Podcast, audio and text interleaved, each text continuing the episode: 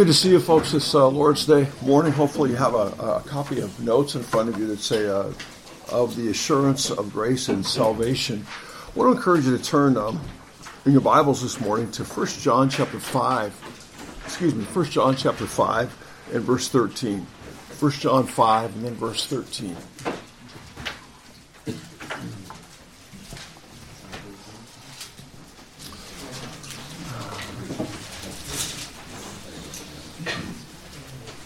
First John five thirteen, kind of a, a, key verse in this particular letter. We'll be talking a bit more about it this morning.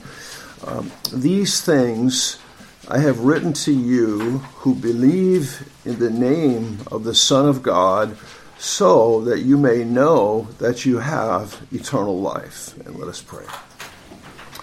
Father, thank you so much this morning for the assembly of the saints, and we thank you that we can begin this day, the Lord's Day, by coming together and fellowshipping and, and worshiping you and praising you and delighting in thee. And uh, these moments, I would pray for the help of your Holy Spirit uh, as I just bring forth uh, some thoughts related to this particular theme. I pray that you would empower me and help me to represent. Um, your truth as it relates to assurance of salvation. I, I pray that you would work in all of our hearts and enlighten our minds to understand your word and um, give us insight into our own particular situation and walk with thee. And we, we just pray that you would be exalted uh, during our time uh, together now and throughout this morning. And we ask these things in Jesus' name. Amen.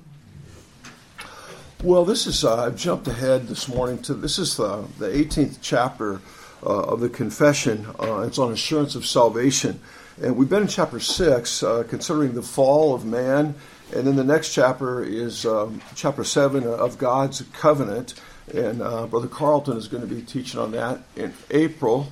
And uh, then um, I want keep the notes. Keep the notes. They're free today. Next time, I don't know. We, you know, but um, keep these because um, next week uh, is prayer. The week after that, Scott Bills is teaching, and the week after that, we'll be back. And so you, you got to hold on to these notes for at least two weeks, and uh, we'll be we'll be back um, in, in, March 19th, and then um, okay. Um, so, 18th chapter it deals with the, the theme of uh, assurance of salvation. The title of the assurance of grace and salvation.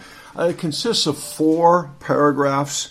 Um, and, assurance of salvation is one of those uh, subjects that uh, immediately I, I think commends itself to our thinking process um, in terms of being very important because it directly deals with the salvation of our soul. So it's, it's a very compelling theme. And, uh, you know, just by way of testimony over the years, I've observed some folks that uh, from my perspective, very spiritually minded and, and, serious about their, their faith and their love for Christ, but yet they, they've struggled with this area of assurance of, of salvation. And from my perspective, I, I always want to be careful because there's that passage in the Old Testament about saying peace, peace, when there is no peace.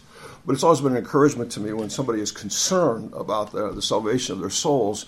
On the other hand, there's others who uh, don't don't seem to be as concerned about that. They they tend to take it for granted, and um, that is a bit more uh, concerning. Um, have you just noticed that on the second page or so of your notes, um, just to kind of uh, introduce it a bit further, um, this is some information from R.C. Sproul that I'm borrowing clearly from here.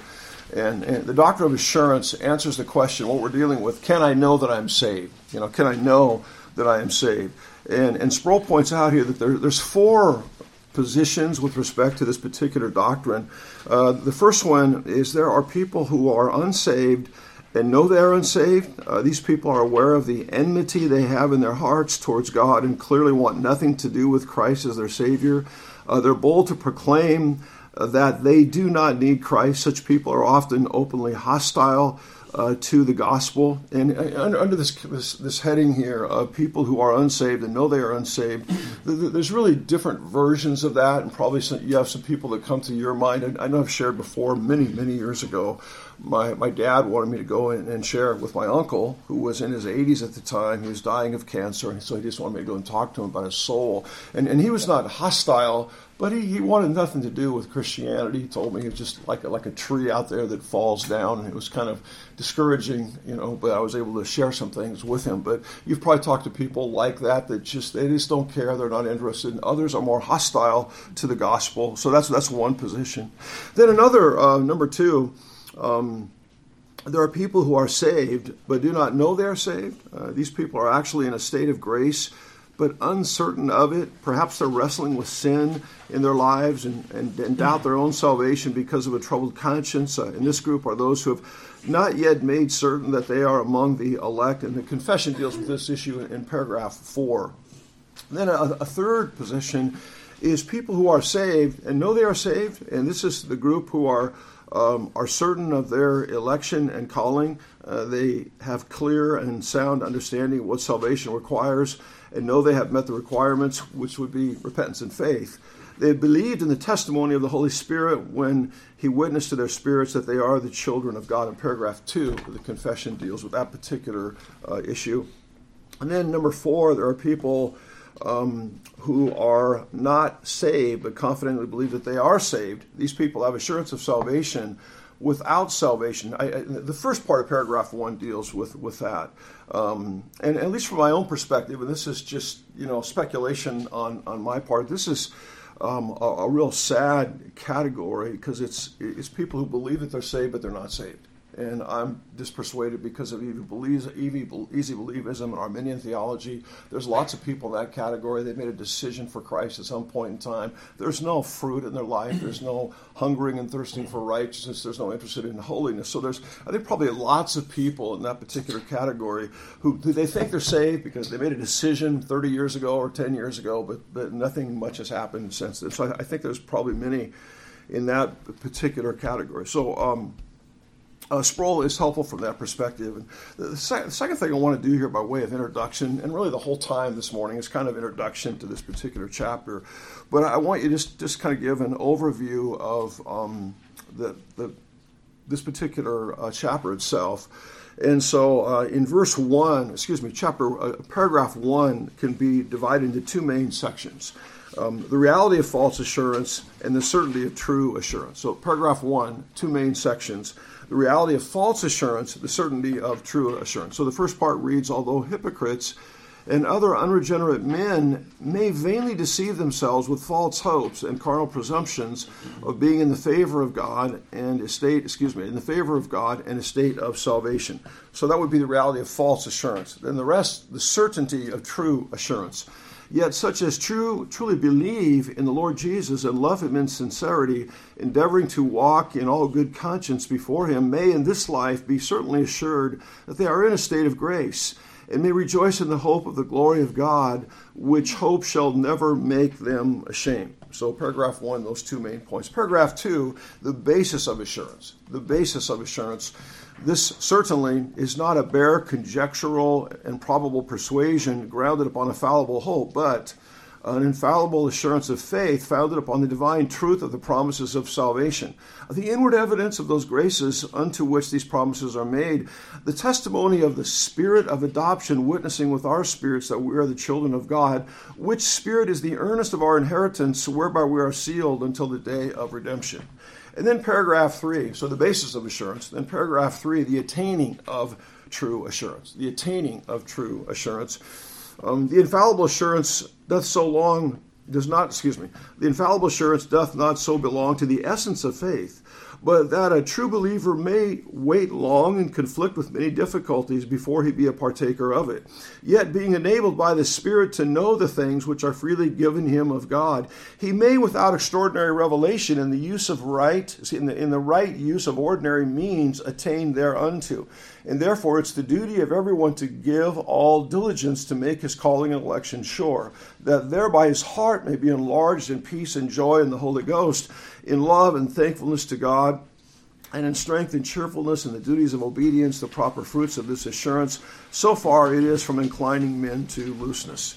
And then paragraph four, hindrances, hindrances to the experience of true assurance. Paragraph four, true believers may have the assurance of their salvation, divers is kind of an old word for many, uh, divers ways shaken, diminished, and inter- intermitted, as by negligence in preserving of it, or by falling into some special sin which woundeth the conscience and grieves the spirit, by some, by some sudden or vehement temptation, by God's withdrawing the light of his countenance, and suffering even such as fear him to walk in darkness and to have no light. Yet, they are never utterly destitute of that seed of God and life of faith, that love of Christ, and the brethren, that sincerity of heart and conscience of duty, out of which, by the operation of the Spirit, this assurance may in due time be revived, and by which and by the which, in the meantime, they are supported from utter despair.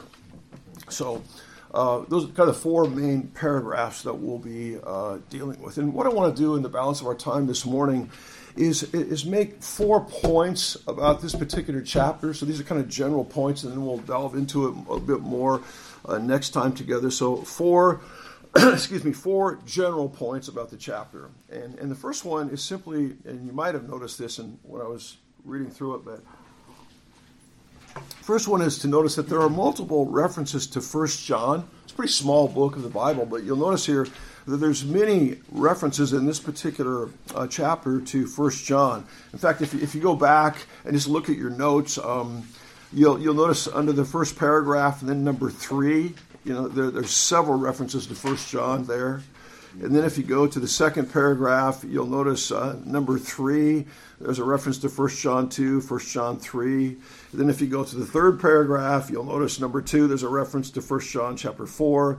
And then um, oh, also, the, also number one, 1 John 5, 13. And then number five, there's a reference to 1 John, I think three times there. Um, and then in paragraph four, um, number two, uh, another reference to 1 John uh, chapter 3 and verse 9. I might have missed one. But the thing is, when, when you look at all of the scriptures here related to assurance of salvation, you'll, you'll notice there's many that come from the book of 1 John, which would suggest this must really be a helpful book with, uh, with, with respect to the issue of assurance of salvation. And the fact of the matter, uh, it is. Um, Robert Law wrote an older commentator, an older commentator wrote a book. It's entitled test of life. It's a commentary on First John. And um, as I indicated, I, I, think verse 13 might be a key verse, but I wanted to just press this a little bit further. Notice again, verse 13 These things I have written to you who believe in the name of the Son of God for this reason, that you may know that you have eternal life. And this idea of knowing is repeated several times in the book. Let me give you an idea of this. Turn back to chapter 2 and verse 5. Chapter 2 and verse 5.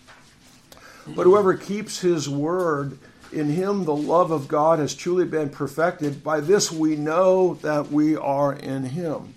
Uh, verse 3 By this we know that we have come to know him if we keep his commandments. And then chapter 3 and verse 14 we know that we have passed out of death into life because we love the brethren. He who does not love abides in death. Then, verse 19, the same kind of language. We will know by this that we are of the truth and will assure our heart before Him. Should start with verse 18. Little children, let us not love with word or with tongue, but indeed in truth. We will know by this that we are of the truth and will assure our heart before Him. And then, uh, chapter 3 and verse 24.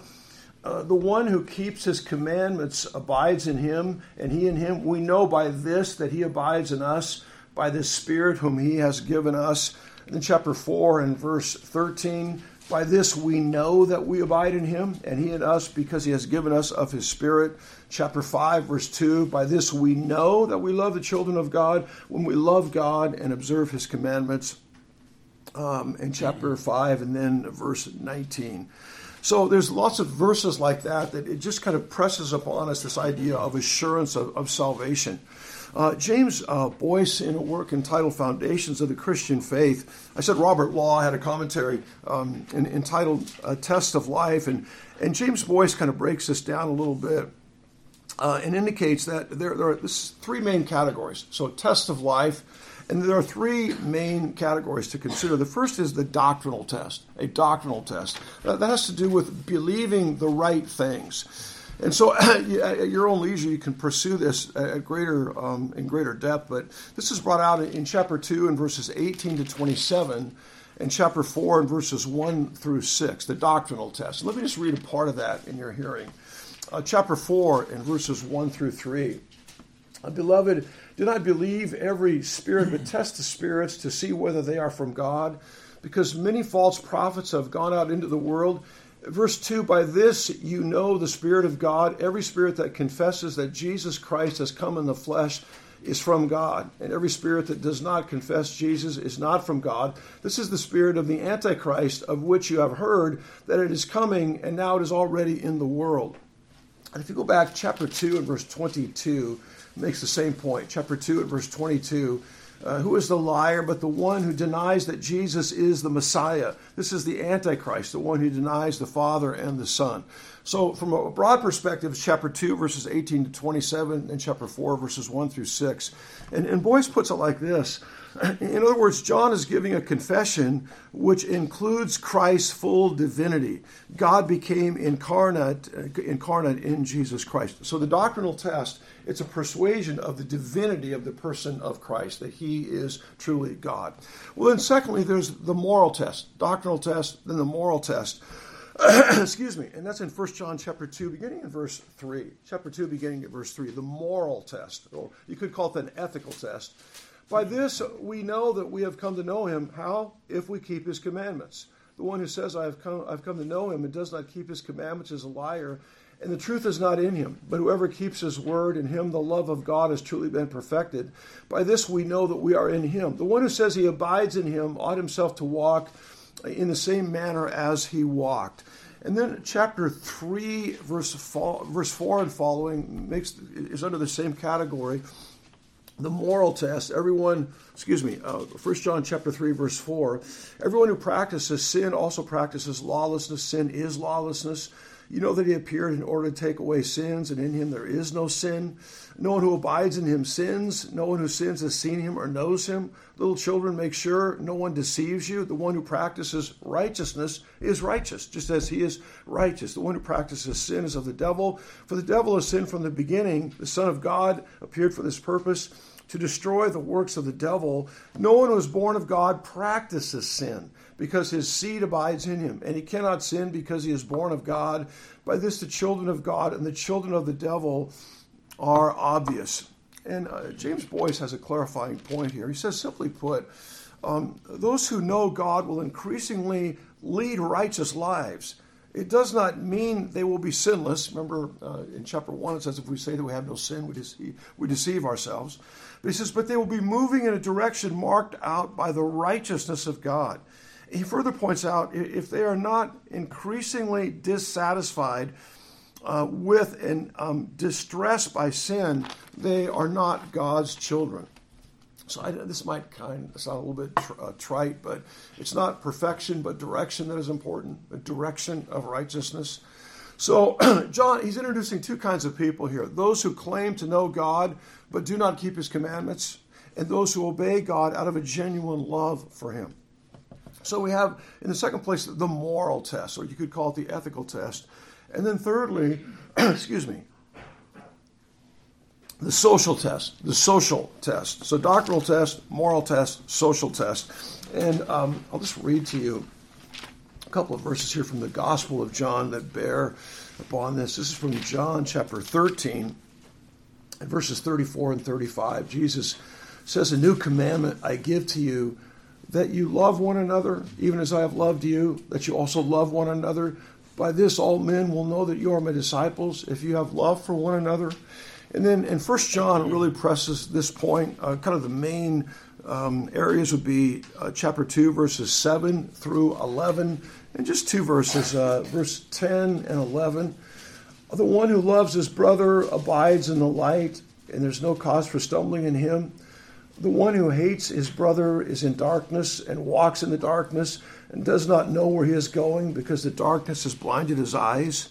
Then, then another section that deals with is verses 11 through 18. 11 through 18. And here notice just verse uh, uh, 3, 11 through 18. I'm sorry, 3, 11 through 18. Notice verse 11 and 12. Verse 11 and 12. For this is the message which you have heard from the beginning. We should love one another, not as Cain who was of the evil one and slew his brother. And for what reason did he slay him? because his deeds were evil and his brothers were righteous. And then another section would be chapter 4, verse 7 through 12. Chapter 4, verse 7 through 12. And again, just two verses from this section. Verse 20 says, If someone says, I love God and hates his brother, he is a liar. For the one who does not love his brother whom he has seen cannot love God whom he has not seen. In this commandment we have from him the one who loves God should love his brother also. So, a, really clear statement is back in chapter 2 and verses 9 and 10. Chapter 2, verses 9 and 10 of this social test. It simply says, The one who loves his brother abides in the light. There's no cause for stumbling in him, but the one who hates his brother is in the darkness and walks in the darkness and does not know where he is going because the darkness has blinded his eyes. So the, the thought here would be that um, if a person is a Christian, they've been dramatically and profoundly changed by the Spirit, and there will, there will be a love and a compassion for other brothers and sisters in Christ. So, um, what, I, what I would do here is simply um, between now and next time, if this is kind of an area that you're struggling with, um, I would commend the reading of First John. Probably only takes about 10 minutes or so to read it, but if you read it over and over again, it's, it's really a good book to go to with this area of assurance of salvation. And um, the, the, warning would be that um, I got this from a professor in seminary. He says, What this book does, it, it puts you on the razor's edge, and you, you land on one side or the other. And, and, and so it, it, does do that.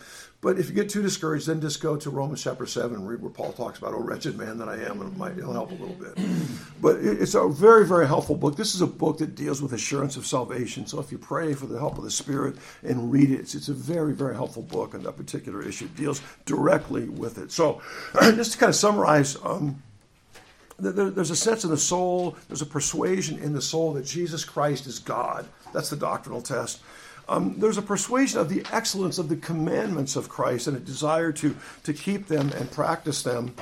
And then, excuse me, um, and, and, there is a, a, true affection for brothers and sisters in, in, Christ and a desire to be a part of the assembly of the saints. Okay, a, second kind of uh, main point this morning, just in, in observation of, um, of the chapter, is you'll, you'll notice here, and this, this relates very much so to assurance of salvation, the centrality of the ministry of the Holy Spirit. The centrality of the ministry of the Holy Spirit. And the assurance of salvation, central to that is the ministry of the Holy Spirit. And again, I under, underline some of those um, in your notes. References made to the Holy Spirit in the second paragraph speaks of the spirit of adoption, and then the spirit which is the earnest of our inheritance. Uh, again, in paragraph three, being enabled by the Spirit to know the things which are freely given uh, him of God. Uh, again, there's a reference to the, the, Holy Ghost in under number three there. Uh, another reference to the Spirit, at least two references to the Spirit in, in the fourth paragraph. So, in, in this whole area of assurance of salvation, the ministry of the Holy Spirit is very important. Let me just give you two verses that speak directly to this. Turn, to, if you would, to Romans uh, chapter 8 and verses 14 and 15. Romans chapter 8, verses 14 and 15. Make that verses 15 and 16. Romans 8, 15 and 16. For you have not received a spirit of slavery leading to fear again, but you have received a spirit of adoption as sons by which we cry out, Abba, Father. Verse 16, the Spirit Himself testifies with our spirit that we are children of God. So, so the ministry of the Holy Spirit is, is central to uh, assurance of salvation. There is a sense in the soul that I've been regenerated, a sense in the soul of adoption that I've been brought into the family of God. So there's the centrality of the Spirit. Uh, another thing that you'll notice here, which is very, very important, and this has to do with achieving, or, or I should say, maybe coming to a position of assurance of salvation, is the priority of the conscience. The priority of the conscience. And here, if you would, turn to the last two pages of your notes. And, and you'll see here that the priority of the conscience. Um, last two pages of your notes. You might be shocked by the size of the font on the top of the page, but it's the priority of the conscience. And um, it, it's central also to um, this whole issue of assurance of salvation. And, and, you'll notice that I underlined it. I think also it, several more than once it's, it's, referenced in this in this area of assurance of salvation. Um, the, the, the, conscience is the moral arbiter of the soul. And, and when we do something, it either says right or wrong. So it's, it's the moral arbiter of the soul. And uh, just here's some texts that I, I have um, that I, I, think are helpful to, to bring this out. So it's very important as it relates to assurance of salvation. And you'll notice that several of these texts um, are Paul speaking about himself. And, and, and, the reason that's important is Paul's like you and I. He wasn't God, he wasn't Christ. He, he was a sinner, but he had a good conscience that means you and I can have a good conscience, and we need to have a good conscience. So that's that's the reason there's so many quotes in here from the Apostle Paul. Verse nine, excuse me, chapter nine uh, of Romans, in verse one, he says, "I'm telling the truth in Christ. I'm not lying. My conscience bearing me witness in the Holy Spirit." And then in 1 Timothy 1 5, the goal of our instruction is love from a pure heart and a good conscience and a sincere faith. This would indicate that a, a good conscience is the effect of uh, being under the influence of truth. And then, chapter 1 of verse 19, keeping faith and a good conscience, which some have rejected and suffered shipwreck in regard to their faith. 1 Timothy 3 8, Deacons likewise must be men of dignity, not double tongued or addicted to much wine or fond of sordid gain, but holding to the mystery of the faith with a clear conscience. And then 1 Timothy 4 1, but the Spirit explicitly says that in later times some will fall away from the faith, paying attention to deceitful spirits and doctrines of demons by means of the hypocrisy of liars seared in their own conscience as with a branding iron. And then 2 Timothy 1 3, I thank God, whom I serve with a clear conscience, the way my forefathers did, as I constantly remember you in my prayers night and day. So there's another of those texts where Paul can say, I've got a clear conscience. Chapter 24 and verse 16, in view of this, I also do my best to maintain always a blameless conscience before God and before men. So it takes effort chapter 23 and verse 1 of the Acts of the Apostles, Paul, looking intently at the council, said, Brethren, I've lived my life with a perfectly good conscience before God up to this day. And this, this next uh, section here indicates that David him, himself, King David, had a, a very sensitive conscience. Uh, 1 Samuel 24 1. Now it came about when Saul returned from pursuing the Philistines, he was told, saying, Behold, David is in the wilderness of uh, Engedi. Then Saul took 3,000 chosen men from all Israel and went to seek David and his men in front of the rocks of the wild goats. And he came to the sheepfolds on the way, where there was a cave, and Saul went in to relieve himself. Now David and his men were sitting in the inner recess recesses of the cave. And the men of David said to him, Behold, this is the day at which the Lord said to you, Behold, I'm about to give your enemy into your hand, and you shall do to him as seems good to you. Then David arose and cut off the edge of Saul's robe secretly. And it came about afterwards that David's conscience bothered him because, because he had cut off Saul, the edge of Saul's robe. Saul was God's anointed, so he didn't have a problem cutting off Goliath's head, but he had a problem cutting off just, just a part of, of, of his robe here because he was the Lord's anointed. So he had a, a tender conscience. So, just a helpful quote here from John Gibbon, who's a Puritan. He wrote, Get and keep a tender conscience.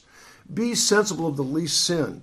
As the apple of the eye, the fittest emblem in the world of a tender conscience, is not only offended with a blow or wound, but if so much as a little dust or smoke gets in it or gets in, it weeps them out. Some men's consciences are like the stomach of the ostrich that digests iron. They can swallow and concoct the most notorious sins, swearing, drunkenness, and so forth without regret. Their consciences are seared as with a hot iron, as the apostle phraseth it. They have no, they, they, they have so inured their souls to the grossest wickedness that it becomes, as it were, natural. But a good conscience hath a, a delicate sense it's the most tender thing in the whole world. It feels the least touch of known sin and grieves at the grieving of God's spirit, good spirit, not only for quenching or resisting or rebelling against the Holy Ghost, but even for grieving the Holy Spirit of promise whereby it is sealed to the day of redemption. The most tender-hearted Christian he is the, the stoutest and most valiant Christian. Happy is the man that feareth always, but he that hardeneth his heart shall fall into mischief. Well, then, uh, one final thought here, um, kind of an introductory thought in terms of uh, assurance of salvation is the necessity of diligence. The necessity of diligence. And just um, a text I would draw your attention to here is 2 Peter chapter 1 and verse 10. Uh, 2 Peter chapter 1 and verse 10. The necessity of diligence in, in having a clear conscience. Second Peter chapter 1 and verse 10, if I can find it. Okay. As to this salvation, that is 1 Peter. Um, Therefore, brethren, be all the more diligent to make certain about his calling and choosing you, for as long as you practice these things, you will never stumble. So the idea here is um, diligence is to make haste, it's to be eager. So it, it would indicate assurance of salvation doesn't come easy. It will not come to those who are spiritually slothful. That is true assurance of salvation. So we have to discipline ourselves for the purpose of godliness. Um, the, the, let me just read to you. You can turn if you would like. The mindset that is needed is in Proverbs chapter 2 and verses 1 through 4. Proverbs chapter 2 and verses 1 through 4. This is the mindset that is needed in our approach to the spiritual life to have assurance of salvation. Um, Proverbs chapter 2 and verse 1. It says, My son, if you'll receive my words and treasure my commandments within you, make your ear attentive to wisdom, incline your heart to understanding if you cry for discernment, lift your voice for understanding. If you seek her as silver and search for her as for hidden treasures, then you will discern the fear of the Lord and discover the knowledge of God. So that's the kind of mindset that is needed in the spiritual life to have um, assurance of salvation. That, that, that's not what's going to relate to things like faithfulness in, in, Bible reading and meditating on Scripture and prayer and avoiding temptation, uh, confession of sin, pursuing holiness. All those are going to relate to assurance of salvation. So there's just some um, introductory thoughts uh, to this particular theme. We'll be back to it um, soon, March 19th, I think. So keep the notes and let us pray. Father, I thank you for the time together and, and pray that it, you would cause it to be profitable to our souls. And I thank you that you know the hearts of all men. You, you know where we're all at with respect to this issue. So I, I just pray that you might be pleased in the sovereignty of your spirit uh, to make application to each of our hearts and, and just guide us and direct us as to um, how to attain assurance of salvation and what is the, the, greatest need we have at this point in time. So I, I pray the, these studies would be uh, for your glory and for the good of our souls. And pray the rest of uh, this morning our, our hearts would be uh, encouraged in Christ. We pray that our, our fellowship would be precious and, and, and, sweet. So we commit the rest of this morning and our day to thee. And we ask these things in Jesus' name. Amen.